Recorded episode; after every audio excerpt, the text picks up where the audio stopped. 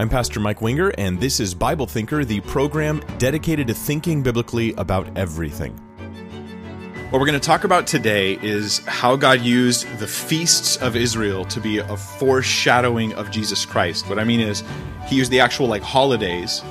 He gave them specific holidays, says, I want you to observe these holidays, and they're very detailed in how they're to be observed. And that that, like so many other things in the Old Testament, it points us to Jesus Christ. So I'm very much looking forward to this. If you haven't done this before, it should be really rewarding for you as you do it. If you've done it before, you may find that I'm not covering certain things you want me to cover, and there might be a reason for that. I'll explain as we go um, to be as as as uh, unclear as possible. but I will say there's intricate detail, and um, when we look at the feasts and we see pictures of Jesus, I think it's fair for us to call this prophecy. It's like a, a type of prophecy. It's a kind of prophecy because it's a foretelling. It's all it's types and shadows written ahead of time. So it's telling you who him who is to come. And it's a neat prophecy. Here's a fancy term for you. It's calendrical prophecy. Because it's about the calendar. It's the calendar of Israel and it's the prophecy related to that. Because God didn't just give Israel a law, he gave them a calendar. Isn't that interesting? So, Exodus chapter 12, verses 1 and 2, it actually talks about this. It says, The Lord said to Moses and Aaron in the land of Egypt, This month shall be for you the beginning of months. It shall be the first month of the year for you. This is the month Nisan. Nissan is the first month, not just a car manufacturer, right? But if you if you use one S instead of two, it's the first month of the year here, the the religious year for the Israelites. And in this first month, he tells them, You're going to observe certain feasts. And we get the feasts of Passover, unleavened bread, and first, and first fruits. And then we have Pentecost coming 50 days after those. That's the first set of feasts in the, in the calendar of Israel. There's seven total. That's the first four. The next ones after that are the Feast of Trumpets, the Feast of Atonement, or the Day of Atonement, and then the Feast of Tabernacles, where they actually dwell in tents. So today we're going to cover that first set of feasts. One of them happened like in the spring. One set of feasts happened in the spring and moving towards summer because Pentecost was 50 days later. And then the other set happened towards the fall. It was like very separated times of the year when these different feasts happen. Um, seven holidays of Israel. So they're not just days. It's not just days to like take off work, although they did often rest on those days. But there's rituals and ways of carrying out these days that were given by God. And um, in Israel, if you were to visit Israel, it would be like, you know, especially back in the day, you would see the whole nation looking different during these times. Kind of like in America when Christmas season comes around and everything changes and decorations go up and there's a whole vibe, a whole feel to the Christmas season. So there's certainly a, a type of feel to these different feasts, especially when you get to things like the Feast of Tabernacles. Right, where they're actually setting up tents and dwelling in them. I almost threw my Bible off the pulpit. That's always a bad idea. what does that foreshadow? I don't even want to know. Um, okay, so three or four of these feasts are in the spring. I say three or four because, um, okay, so you have Passover. We'll go over them in detail, but you have Passover, unleavened bread, first fruits, and Pentecost. Okay, well, they, they sometimes think of Passover and unleavened bread as one feast. So sometimes they'll count that as, as, as just three instead of four. It just depends. Sometimes you get three, sometimes you get four. Um, those are going to happen in in the month of Nisan, as far as Passover, unleavened bread, and the first fruits. They all happen within a week of each other. Then 50 days later, you have the Feast of Pentecost. And that, for instance, this year, it's going to be on June 9th, the Feast of Pentecost.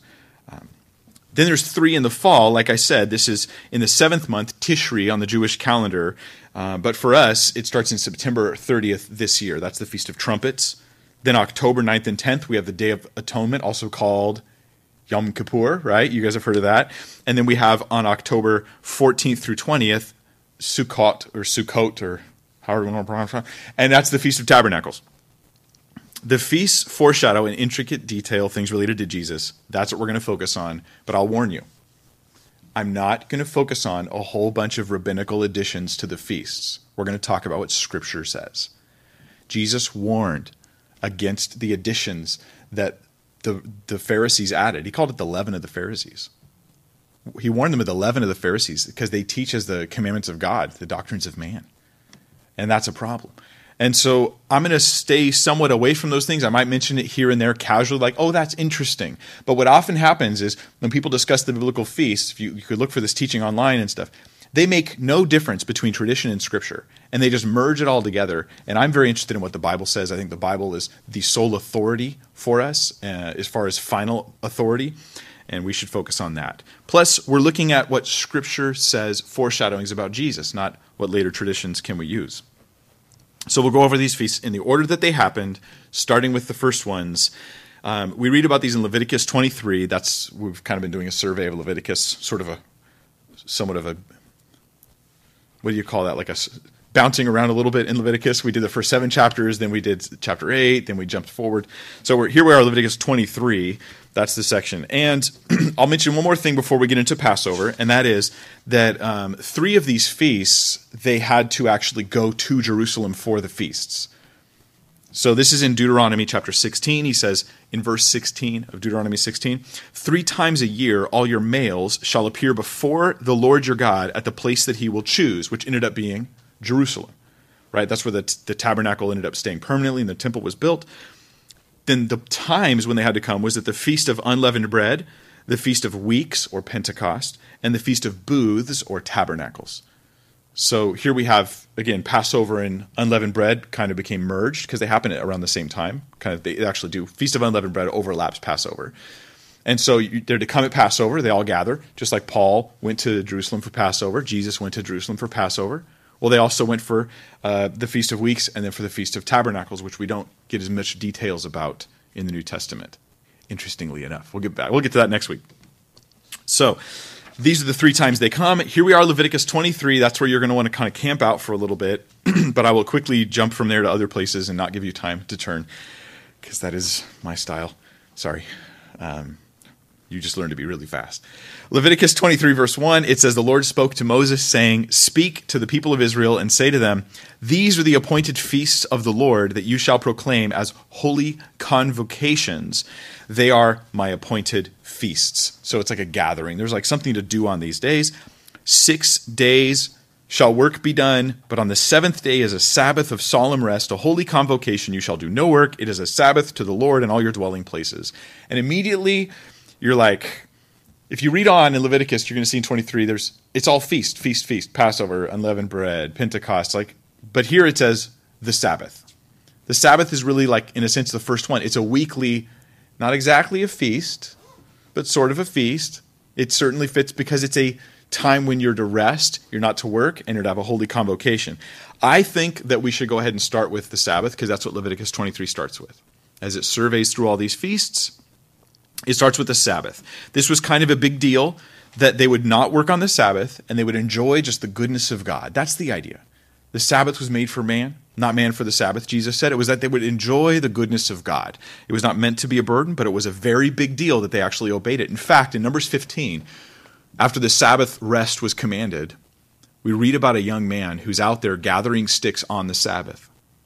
He's now, now he's he's not just working on the day he's not supposed to work. He's in direct violation of the clear command of God. He's rebelling against God. And Moses asks the Lord, What should we do? And, and he says, Kill the man, stone him. And so they do.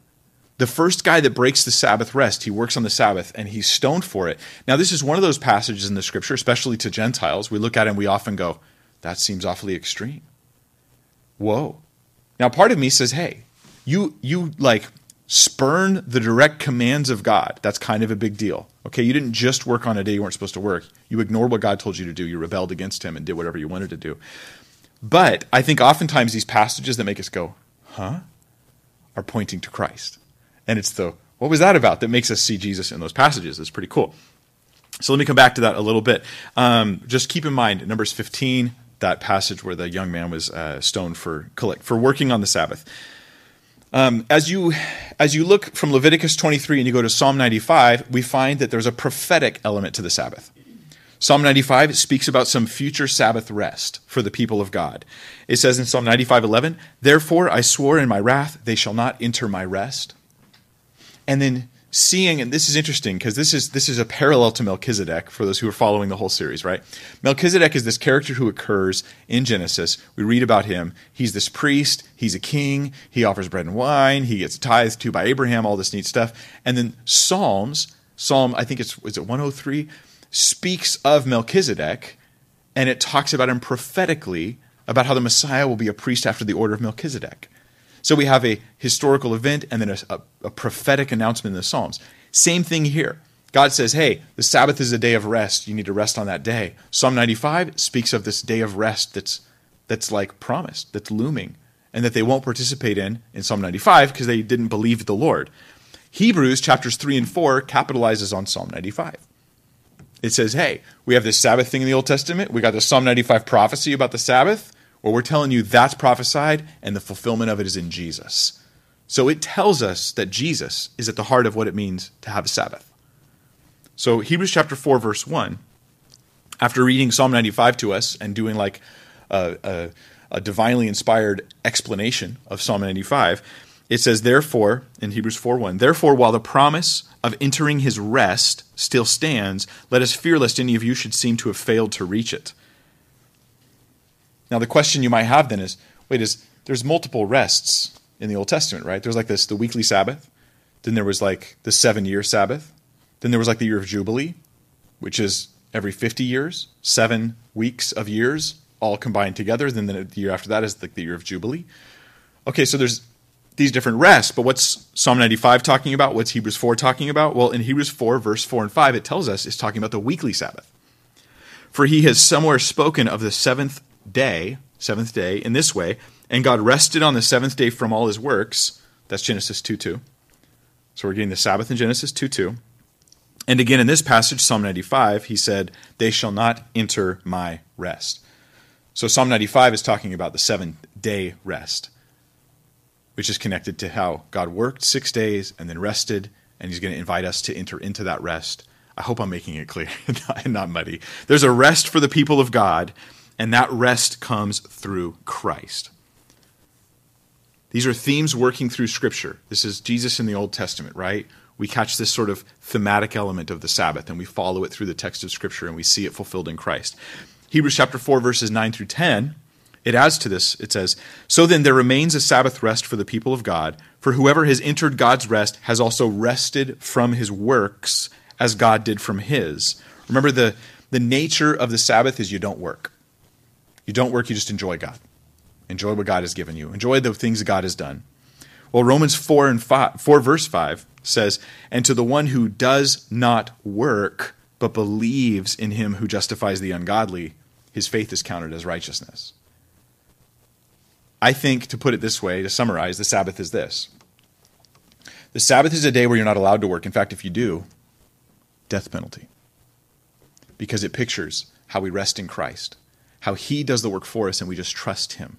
We just believe in Jesus. We're saved by grace through faith, apart from works. Now, why is that guy gathering sticks on the Sabbath such a big deal, such an offense to God? Because he's breaking a picture of us coming to Christ and having faith, right, alone, being saved by faith alone apart from works. So that guy's breaking the picture, which is an offense to Christ, not just an offense to a particular day. So I think that this is why in Numbers 15 that guy gets the death penalty. You work on the day of rest, you get death. You reject the finished work of Jesus and you offer your own righteousness. Jesus, I'll, I'll just be a good person and I'll, I'll be good enough. Eternal death, eternal consequences for that. So this is consistent with the message of the book of Hebrews overall. Um, in Hebrews, it talks about this escalation. It's like, hey, under the Mosaic law, physical death penalty for, for the things you do wrong. Under the gospel, it's an eternal death. So it's this escalation. Remember, we keep talking about escalation with the Jesus in the Old Testament series. Um, so there's that's the Sabbath. The basic idea behind the Sabbath is I rest in Jesus. He saves me, and I rest. Don't you dare try to add your works to what Jesus did. The moment you find yourself thinking, well, I'll just have to be a good enough person, or I have to just, I have to, if I just give more money, if I just attend more church services, if I can just read the Bible more, then I'll be worthy. It's like, no, you still won't be worthy. You need to rest in His work, His finished work. Jesus paid it all. That's it in His story. Um, it's an offense to Him to add our works to that. Then in Leviticus 23, verse 4, we get to the next thing, not the Sabbath, but the Passover. Leviticus 23 4. These are the appointed feasts of the Lord, the holy convocations which you shall proclaim at the appointed at the time appointed for them.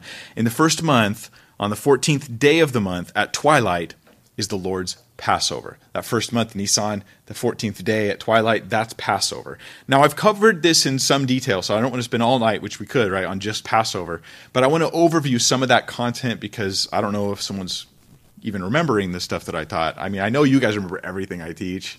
You like fully recall. I don't even remember everything I teach. So actually, let's just go over it again, shall we? Um, but in uh, in in the study I taught on the Hall of Types, um, Hall of Types in Hebrews, how is a Hall of Typology? The Hall of Faith is a Hall of Typology. Anyway, I, I talked about Passover there, but the big picture is this: Passover was a yearly uh, commemoration of what God did during the tenth plague upon the people of Egypt. How he saved his people through the offering of a spotless lamb. And there's connections to Jesus there. I mean, there's obviously John who says of Jesus when he arrives, like, Behold the Lamb of God who takes away the sin of the world. Um, but there's many ways in which this connects to Jesus. In fact, 1 Corinthians 5 7 makes it explicit. The Bible clearly indicates that this is the case. It says in 1 Corinthians 5 7, For Christ, our Passover lamb, has been sacrificed for us. So clearly, Jesus is the Passover lamb. This the typology is of Christ. That's the point. So for Passover, it had to be a lamb. It could have been a sheep or a goat, but it, but it had to be this this this animal. It had to be a male. It had to also be without spot and blemish. And in that, we see a perfect representative, kind of like Adam. He's the new Adam. He, Adam represented all of us in the fall. Jesus represents all of us on the cross. And so we have this male representative of all of mankind um, but perfect and without spot, without any sin. It had to be in substitution of their firstborn. This is something people sometimes miss with Passover. God was going to strike the firstborn of the land, but this lamb, he'll be instead of your firstborn. So we see that this lamb is connected to the idea of the firstborn son. Jesus is that firstborn, the only begotten Son of God, right? So he is that ultimate. He is not like the ram caught in the thicket where, you know, Abraham was going to sacrifice his son. Jesus isn't the ram, he's the son the ram was the symbol of the son. That's the picture here. We're trying to get the connection between the two. Um, he also they could not break the bones of this passover lamb they were not allowed to break any of its bones and we see that jesus' legs were not broken and then matthew actually connects this i think it's matthew connects this to uh, to the passover lamb that none of his legs would be broken um, he was slain. The animal was slain, was actually killed, not just hurt, not just harmed, but actually had to die, had to be the death of the animal. It had to be at a special location. Um, at the first Passover, it was um, it wasn't so much the case. They they they would they, they didn't have a tabernacle, right? At the first Passover during the ten plagues, there was no tabernacle. But later on, this had to happen at the tabernacle.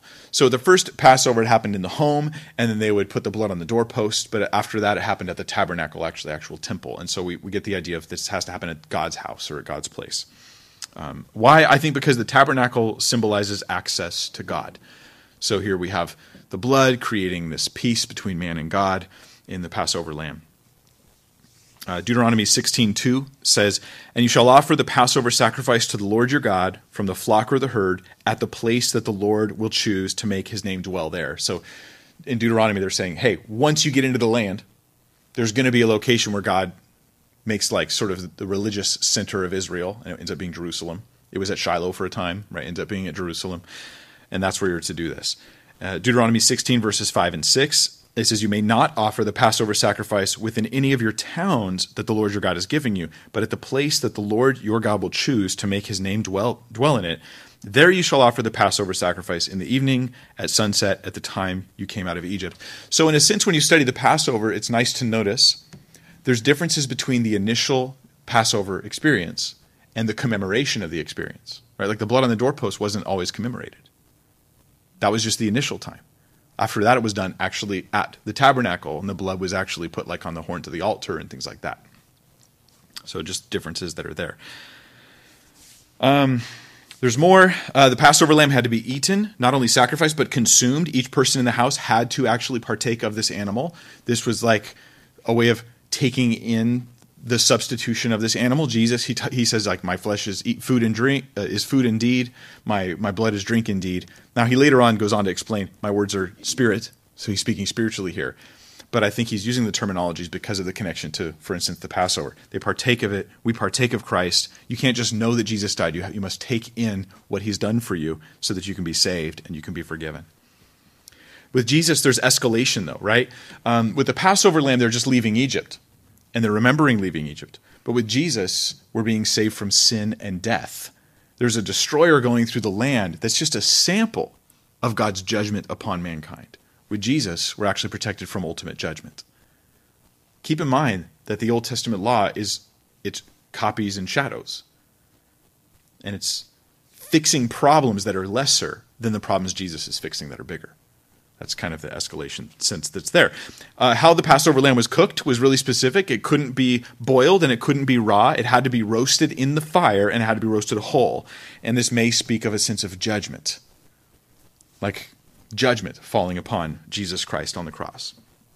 Um, also, it had to be served with unleavened bread and bitter herbs. Now, later traditions added tons of stuff to the Passover sacrifice and the Passover service so that now we could do like a Passover meal where you have all kinds of stuff you add onto it. That was that's kind of normal now in Jewish homes. That's fine, but I'm looking for typology in the scripture, not typology in Jewish tradition. So I'm not going to focus on that. You could do a whole study on that, but I think people sometimes get enamored by the traditions and then they expose themselves to some of the leaven of the Pharisees, to be honest. Some of the false teachings because you're just so like enamored by these traditions. I'm like, let's stick to the text. Jesus was not enamored by the traditions of the people of his time. I don't think we should be either. They're interesting. I can be I can learn things from them, but they're not like these inspired you know insights necessarily. Um, the uh, the bitter herbs was to represent the bitterness of their slavery, and um, so it was it was it was not meant to just be this pleasant meal. It was meant to have like elements of it that were like, oh, this is rough, this is hard, this is tough, to remind them of their slavery. And so we look to the cross and remember our sin and we remember what Christ went through to deliver us from the slavery to sin. That we have the, the leaven, the unleavened bread, is to say that Jesus was sinless. And we're partaking of that as well. Um, the original Passover, they ate of it with their belts fastened and their sandals on their feet and their staff in their hand. It seems like they didn't do that later on. They did that at the initial Passover, but not at the commemorations later. Um, but in uh, 1 Corinthians 11 26, it says, As often as you eat this bread and drink this cup, you proclaim the Lord's death until he comes. So there's like a sense in which we have this anticipation about getting out of this world until, I should say, the Lord coming and ruling in this world. I should put it that way. The Lord coming and ruling in this world, just like they had this anticipation of what was about to happen after this meal. We're out of here, right? They were leaving Egypt. Um, none of the Passover could remain till morning uh, G- just like Jesus did not remain on the cross, John 19 31 puts it this way. It says, Since it was the day of preparation, so that the bodies would not remain on the cross on the Sabbath, for the Sabbath was a high day, the Jews asked Pilate that their legs might be broken and that they might be taken away. And so Jesus was not to remain on the cross. The typical thing for Romans was to leave bodies on the cross for days and days and days. It was like a way of saying, Don't mess with Rome. That's why this was a public thing. But they did make some uh, allowances for Jews in particular. We actually have evidence from this from Josephus. They actually allowed Jews special allowances because they see they want to they want to leave them on the cross to control the population. But if you leave these bodies on the cross, the Jews are actually going to rise up and revolt. It has the opposite effect with Jews than it does with other people because they view the body hanging there as a curse upon the land. So none of it shall remain till morning. It has to be taken down. It's interesting. Jesus, in case you didn't know this, he died during the Feast of Passover. That's not a coincidence.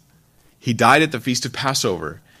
And I would I would put it this way, I'd be so bold as to say, it's not like God timed Jesus dying to match the Feast of Passover. I think God timed Passover to match the time of Jesus dying. He's the chief thing here. This is the shadow. And I think we should view it that way.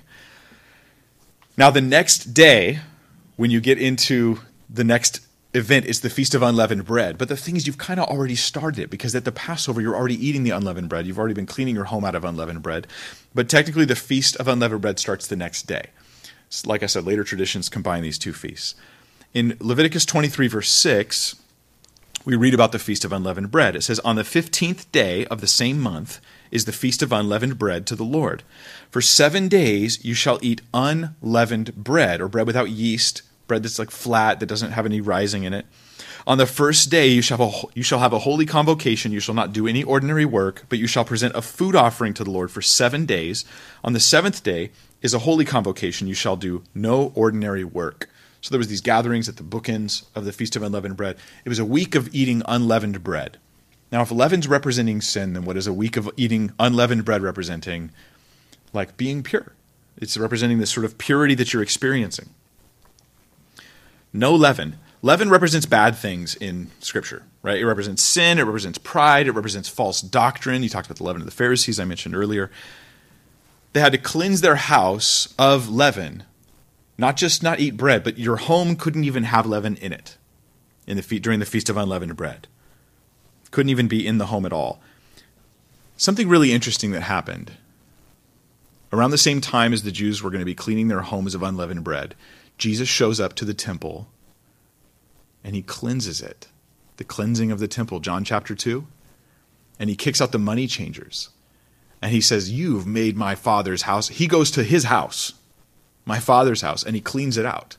At the same time as they're getting rid of the leaven, he's actually getting rid of what the leaven represents, the real issues. I think that's very interesting. And you might keep that in mind the next time you read about the cleansing of the temple. This is happening at the time of unleavened bread. So we're familiar with matzah, the matzah bread that we use. Um, and you might be eating it thinking, you know, this is not the best bread in the world. It's more like crackers than bread. But that bread that we use is actually the traditional Jewish bread. This is what they're using. These crackers are what they're using during the Feast of Unleavened Bread. If you actually look at the box of matzah, it's we're buying it kosher Jewish matzah. That's what we're using. The matzah itself, it's got a bunch of holes all through it. It's pierced. That's actually to help make sure it doesn't rise. So they run through a bunch of holes in it. It's pierced. It's also cooked and it's got this kind of like char marks on it. Now, they're not doing this to make it look like Jesus here, but it just so happens that that's what happens. It's unleavened, it's charred like judgment, it's pierced, and you break it. It comes in these big chunks, and you break it. Now, I don't know if Jesus' bread was just like that or not. It might have been, but it was definitely going to be something like similar in, fa- in some fashion. In Luke 22 19, Jesus it says, And he took bread, and when he had given thanks, he broke it and gave it to them, saying, This is my body, which is given for you. Do this in remembrance of me. Now, later on, when Jesus is meeting with the two men walking on the road to Emmaus, we've talked about earlier in this series, right? Where they, they, they said he was known to them in the, the breaking of the bread. That was still during the Feast of Unleavened Bread. So that would have also been unleavened bread during that feast as well. Now, after this feast, you better be believing they're eating all kinds of leavened bread. You ever try to not eat bread for a while? That was dumb. Why'd you do that? I say just eat less of what you do like rather than eating a bunch of stuff you don't like. I don't know, maybe. Is that a bad is that bad diet advice? I'm probably giving bad diet advice. Just ignore that. The New Testament gives us more light on the unleavened bread feast, and it's again, it's 1 Corinthians 5 7. The same passage that says Jesus is our Passover, it connects Jesus to the unleavened bread and uh, the feast of unleavened bread. so it says in 1 Corinthians 5 7, cleanse out the old leaven. That's talking about how they would go through their home and get rid of the leaven, that you may be a new lump, as you really are unleavened. So the unleavened bread is me. He's the Passover lamb. He breaks and he gives me the bread, and then I become unleavened. I'm unleavened bread. For Christ, our Passover lamb, has been sacrificed. Let us therefore celebrate the festival. Keep the feast. This is Leviticus 23 language. We're going to keep the feast. Not with the old leaven, the leaven of malice and evil, but with the unleavened bread of sincerity and truth. This is saying that we're keeping the feast not through the shadows, but through the realities of them. You're going to be unleavened as you live a holy life in Christ. Jesus was sacrificed for you. Now you're going to keep this feast continually, not just during seven days. You stay unleavened, Christians. And that's the focus of 1 Corinthians. It's about sanctification and unity. That's like the two themes in that book. If you read 1 Corinthians thinking this every verse you're going to read is going to be pretty much about sanctification or unity. And um, and so we're to be unleavened. We're to be unleavened. Jesus rids us of sin, He cleanses us out, and we're to keep that feast. That's the idea. Stay clean, walk in holiness with Christ. So that's the Feast of Unleavened Bread. Now, in the middle of the Feast of Unleavened Bread, there is the third feast called the Feast of First Fruits. So let's dig into that one, the third feast. We've only got two more to go. That's all we're doing tonight. Feast of First Fruits, and the Lord, I'm sorry, Leviticus 23, verse 9. That's where I am. I'll give you some time to get there. Okay, verse 9. And the Lord spoke to Moses, saying, uh, Speak to the people of Israel and say to them, When you come into the land that I give you, and reap its harvest, you shall bring the sheaf of the first fruits of your harvest to the priest. And he shall wave the sheaf before the Lord, so that you may be accepted. So he's going to wave it before the Lord. And then he tells him when. This is the time part we're interested in. On the day after the Sabbath, the priest shall wave it. And on the day when you wave the sheaf, you shall offer a male lamb, a year old without blemish, as a burnt offering to the Lord. And the grain offering with it shall be two tenths of an ephah of fine flour mixed with oil, a food offering to the Lord with a pleasing aroma. And the drink offering with it shall be of wine, a fourth of a hin. So we have all these these elements we've talked about before, right? We, so we have the bread and we have the wine and we have the animal sacrifices and all these elements all point to Christ. We've talked about that in detail. Verse 14, and you shall eat neither bread nor grain, parched or fresh, until this same day, until you have brought the offering of your God. It is a statute forever throughout all your generations in all your dwellings. That verse 14, it's when he's like, You won't eat bread until you've brought this. He's talking about the bread of the new harvest. So there was two harvest times in Israel. Uh, one of this is why you're like feast of first fruits. Isn't that Pentecost? Well, it's both. The barley harvest was earlier. The wheat harvest was later. So this is speaking of the barley harvest. For the barley harvest that came a little earlier was the first thing that started to bear fruit. They're going to bring that and they're going to wave it before the Lord, and it's the Sabbath after Passover. That's the context of Leviticus 23. And you can check a Jewish calendar. That's when they observe it, the Sabbath after Passover. Or excuse me, the day after the Sabbath after Passover. That would be on a Sunday. So on a Sunday, they're waving the first fruits. It's an offering of first fruits before the other first fruits offering, which is at Pentecost, which is kind of a separate feast that's kind of a bigger deal, actually. Like I said, it was barley because it ripened earlier than the other stuff. And it happens in the middle of the Feast of Unleavened Bread. So the timeline's like this Passover happens, a week of unleavened bread. In the middle of that week, you have this first fruits offering. And it's going to happen on a Sunday on the day after the Sabbath. Do you guys know what day that was? That was Resurrection Sunday. This is the day that Christ rose from the dead. So he dies at Passover and he rises at the Feast of First Fruits. 1 Corinthians 15:20 it says this, and 1 Corinthians 15 is the resurrection chapter. It's all about the resurrection of Jesus and our future bodies that we will have. It says, But in fact, Christ has been raised from the dead the first fruits of those who have fallen asleep. So 1 Corinthians 15, the same book that ties Jesus to the Passover, that ties the unleavened feast of unleavened bread to our own being cleansed of sin and walking in holiness, it also ties Jesus to being the first fruits in his resurrection. Now, this is really interesting when you get into Jewish understanding of the resurrection. I get excited about this stuff. It's a little geeky, I'll admit it, but I think you might like it too. Okay, so one of the obstacles for the gospel going out in the early church was that the Jews expected a big mass resurrection. All of those who had died in the Lord, so to speak, in God, that were going to be raised, they'd all be raised together. They didn't expect this resurrection of just the Messiah before the resurrection of everybody else. So it, they called this the general resurrection. They didn't expect a sample resurrection of this Messiah before everybody rose. That was a surprise to them. But here it is embedded in the feasts there's a first fruit offering before there is even the day of Pentecost at the mass harvest, before there's these other events going on later. So that's where Paul, he actually is trying to debate with them and let them know Jesus, he's the first fruit. He's the first fruit. He's the representative. He's the sample. Now, the, the thing about the first fruit is they'd wave this before the Lord, and it was to say that all the rest of the harvest is now like cleansed, is acceptable to God because you have this one sample piece that's waved before the Lord. And so, um, so the sample offering was to sanctify the rest. And this is what Romans, Romans 11, 16 talks about. Keep in mind these feasts now. It's cool to have these feasts in your mind because the language of the New Testament is very Jewish. When you get this in your head, it, it helps. Romans 11, 16, it says, If the dough offered as first fruits is holy, so is the whole lump. And if the root is holy, so are the branches. If Jesus is holy, then so are those who are associated with Christ. If Jesus is rising, then so are those who are associated with Christ. He's the sample. He's the first fruits. He's the guarantee. So that that's the uh, the feast of first fruits, and there's more you could talk about there, um, more stuff that goes on there. But I think it's uh, pretty pretty neat to see Passover, the timing of it, right? The death of Christ, the feast of uh, first fruits, the resurrection of Christ on that same day. Jesus rises from the dead, and then the Scripture calls him the first fruits from the dead. And then we have the last feast we'll do today. It's 50 days later, and it's the feast of Pentecost, also called Shavuot and it is in Leviticus 23, verse 15, as we just kind of keep working through that chapter.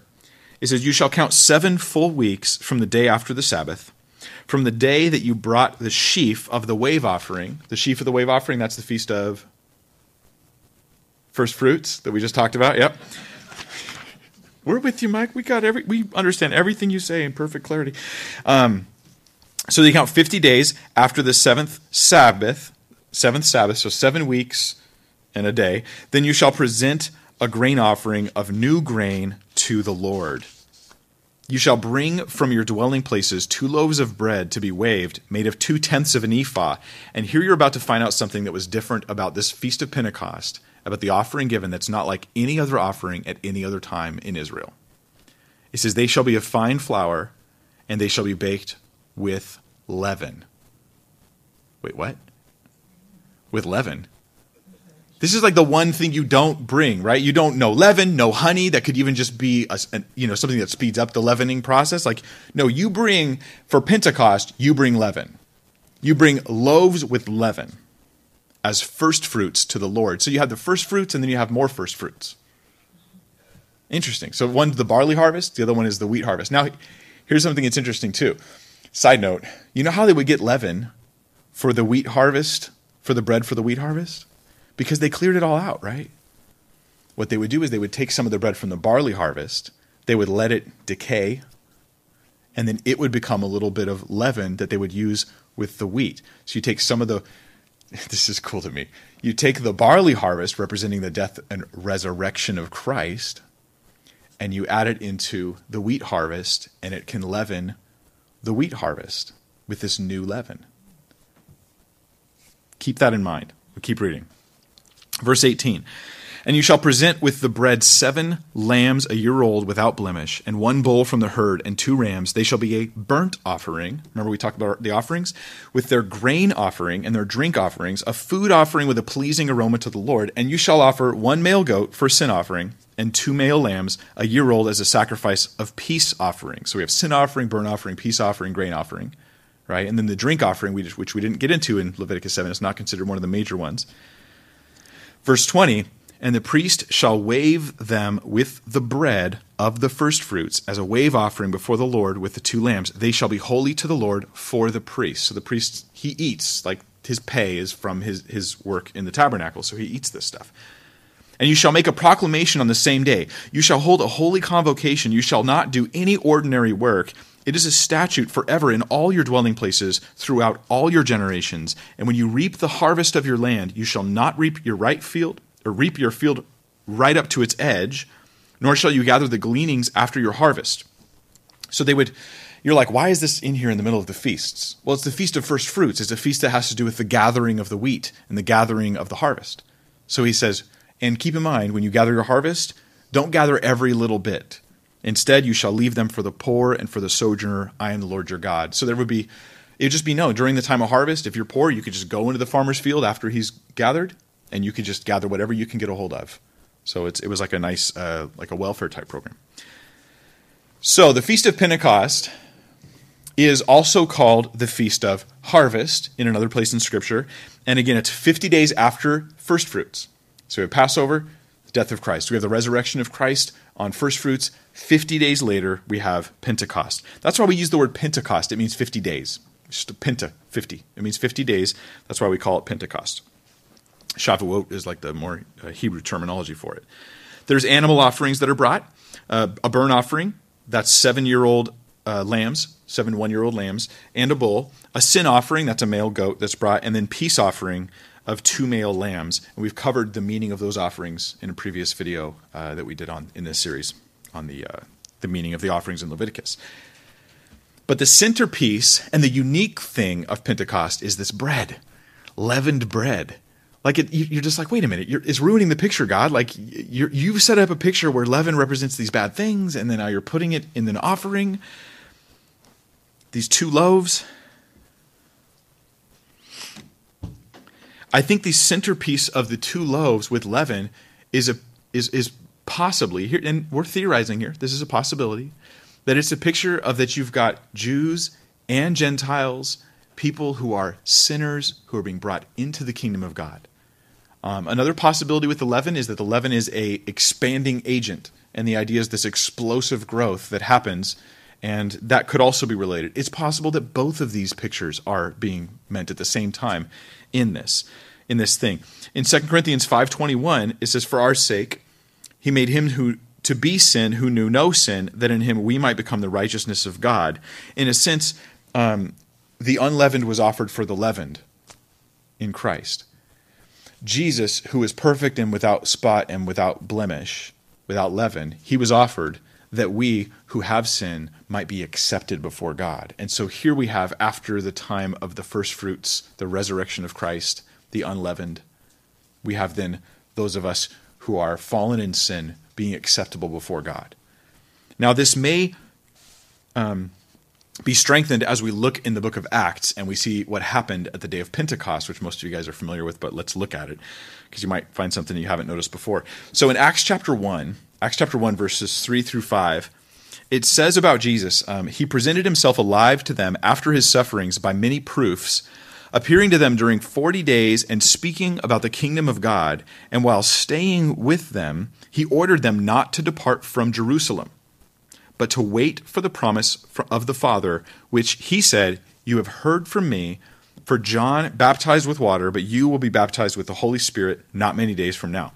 So there's the death, there's the resurrection of Christ, and then 40 days he's with them, and then he ascends after 40 days, and he says to them, Stay in Jerusalem wait for the Holy Spirit. They wait 10 days. 10 days from the time Jesus ascends until the day of Pentecost.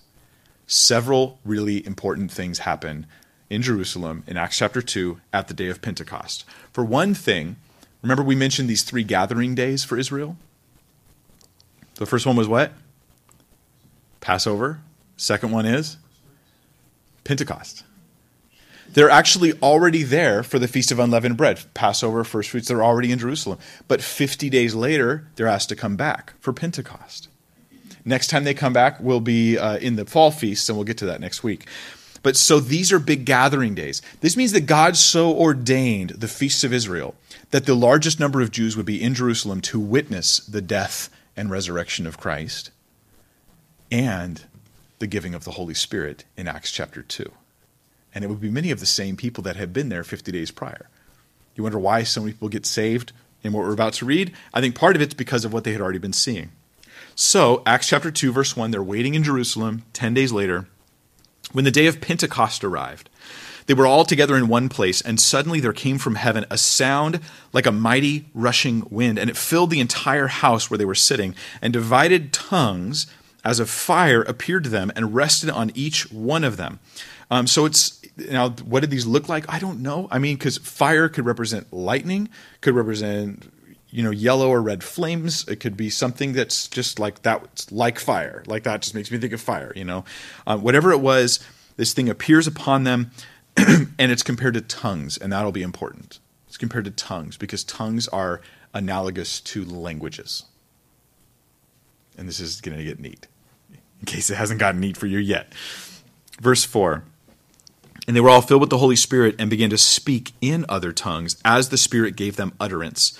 Now there were dwelling in Jerusalem Jews, devout men from every nation under heaven. Why are there dwelling in Jerusalem Jews from every nation? Because it's Pentecost. Because it's the day of the feast. All of your males shall appear before me for the day of Pentecost. Why? Because I want them to see this because the fulfillment of the day will happen when the people of Israel are gathered and they will see this. So there's people from all over In verse 6, at the sound, the multitude came together. It was loud enough that they heard it from all over, and they gathered together, and they were bewildered because each one was hearing them speak in his own language. And they were amazed and astonished, saying, Are not all these who are speaking Galileans? Like these guys, how do they know these languages? He's speaking in my language. I've traveled long and far to get here for Pentecost. How does this guy know my language? And how is it that we hear each of us in his own native language? Parthians and Medes, Elamites and residents of Mesopotamia, Judea and Cappadocia, Pontus and Asia, Phrygia and Pamphylia, Egypt, and parts and the parts of Libya belonging to Cyrene and visitors from Rome. Both Jews and proselytes, which would be Gentiles who had decided to take on Judaism. They believed it was true and they, they took on Judaism. Cretans and Arabians, we hear them telling in our own tongues the mighty works of God. So here's the elements at Pentecost, at the fulfillment of the feast. We have the Holy Spirit, right? And God is writing his law upon their hearts, right? He's He's giving them, the Holy Spirit gives us relationship with God, transformation in the sanctification of the Spirit, Scripture says. It gives us the unity of the Spirit. It joins us together as one, and it empowers us. Uh, the, the filling of the Spirit empowers us. Um, so, so He's doing all these things in our lives as we're filled with the Spirit, right? Well, they're beginning to see some of these things manifest, and in a very profound way, in an uncommon way, with all these languages and all these tongues. It's heard by people from all around. So the gospel goes out to all these languages, and these guys are gathered for Pentecost, and then what's going to happen next? Well, eventually they go back home. So God set up the Feast of Israel so that the gospel message of Christ would go out like lightning. It would be I saw the crucifixion of Jesus, I heard of his resurrection. I, I heard of his mighty works and saw the, mirac- the miracles in Acts chapter 2 at the days of Pentecost. And then I went back to my people and I told them and told them and told them. And so we see that this is, this is part of the reason for the miraculous growth of Christianity in the early uh, first century. So, what do we do with all this? The Passover was the sacrifice of Jesus. The unleavened bread is about the, clean, the, the, the, sinlessness of Christ that he imparts to us and calls us to live out in our own lives. The Feast of First Fruits is about his resurrection. And Pentecost is about the gospel going out to all people of every language. Really, Pentecost is the beginning of a whole new thing in Scripture. All people of every language. And as we follow in the book of Acts, that's what we see consistently being taught about. I think that there are these two loaves of leavened bread because of this explosive growth of the body of Christ. 3,000 souls were added that very day. And because of the idea that wicked sinners are now made acceptable through Christ. Like that, that, that offering that can never be offered. You will never offer leaven with your offering, except on the day of Pentecost. That day it's okay. In fact, I command it because I think he's picturing us coming just as we are, sinners who come to the, to the Lord to be offered to Him. Lord, I offer you as I am. You cleanse me. You make me acceptable in your sight. I think that's the idea. Now, there's some people who say this is Jewish tradition. I'm going to cross into tradition zone here for a second. Don't get scared. I'll come back out of it in a moment. But uh, there's Jewish tradition that at the Feast of Pentecost, it was the same day that the law was given, the Ten Commandments, at the time of Moses. And I want to illustrate for you how we can sometimes make the mistake of falling in love too much with tradition. So here's the parallels they offer. And they're, they're interesting, they're exciting, but I think they're inaccurate. And I'll tell you why. Um, but hey, at the, uh, at the giving of the law, God gives it to them in one language, and He gives it to the one people, and they fail it. And it's two stones that are that are brought down, and he breaks them. And because of their rebellion and them creating this this golden calf, Aaron and the golden calf and all that, 3,000 souls die that day. But at Pentecost, it's different. God's not up distant on the mountain. No, the fire comes right down upon us, not hidden in a cloud, but exposed and open for all to see. It comes not in one language, but in all the languages for all the people. Not 3,000 souls die, but 3,000 souls are saved. And these are interesting parallels, aren't they? The problem is that the giving of the law was at least three months after Passover not on the day of Pentecost. So I think it's fine to say there's parallels between Pentecost and the law, but not pretend they happen on the same day because we have a rabbinic tradition from 1200 AD That's the earliest report of it that says that it was on the day of Pentecost. The text of Scripture indicates that it was at least three months later when these things happened. So it's fine to find these things and be interested in them, but I, I don't want to be um, too uh, too drawn into tradition. I want to stick to the text of Scripture. I don't want to fall prey to that leaven of the Pharisees, which does creep in because you just get enamored by the traditions of the rabbis. Um, that can be dangerous. Now, um, we have we have then, in a sense, this this the very real sense, this fulfillment of Passover, of the feasts of unleavened bread, of the feast of first fruits, and of Pentecost. We have it all right there at the time of Jesus. But the next three feasts of Israel, there's no New Testament fulfillment for these things. So what we tend to do is we see these next three feasts as prophetic for future things. Now, here's what's really interesting as you get into these. Um, there's a Jewish year that God gave them, right? He goes, This will be the first of the month. So their year's supposed to start with Passover. But the civil year, they, they actually calculate their year differently. They celebrate their new year right, bef- right basically at the Feast of Trumpets, at, at the beginning of these next three feasts. So when we're reading through the text, we feel like it all starts with Passover. And that's how it starts for us. But for the Jewish people, it's like they have the calendar kind of backwards.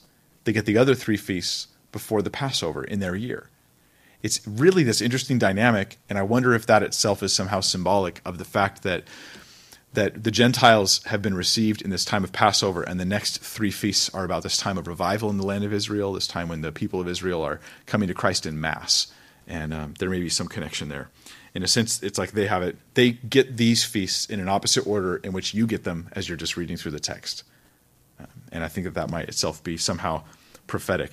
What I what I see here though is just the unity of the scripture. How many how many of you have heard that the Bible is this unified whole? And that's what Jesus in the Old Testament is showing us.